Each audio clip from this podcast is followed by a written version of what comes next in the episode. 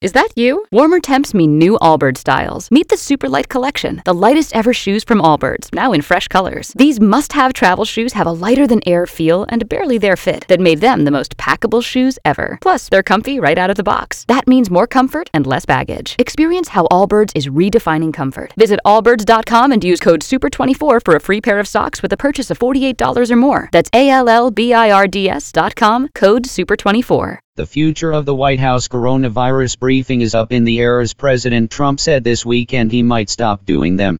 The talk comes as Republicans have become increasingly convinced the briefings are not helping the president, as they focus less on the virus outbreak and more on the president's various grievances with the news media.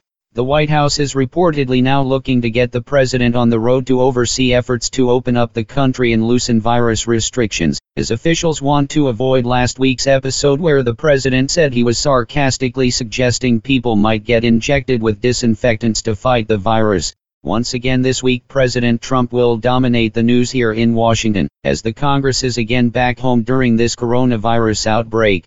The House came back for one day last week to vote on the latest emergency virus aid measure but it's not clear when the Congress will resume a normal schedule.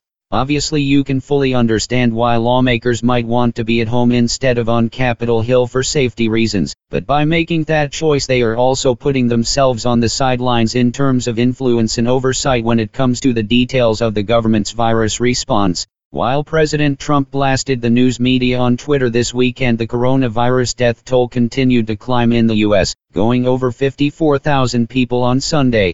While the number of deaths are definitely down in New York State in recent days, increases in other states are offsetting some of that, leading some experts to think those numbers will take weeks to slowly decline. Later this week the death toll from the virus will most likely eclipse the 58,000 U.S. deaths in the Vietnam War which happened over 20 years, while these coronavirus deaths have happened in a time frame of only two months. Spring, is that you? Warmer temps mean new Allbirds styles. Meet the new Superlight Collection, the lightest ever shoes from Allbirds, now in fresh colors. These must-have travel shoes have a lighter-than-air feel and barely there fit that made them the most packable shoes ever. Plus, they're comfy right out of the box.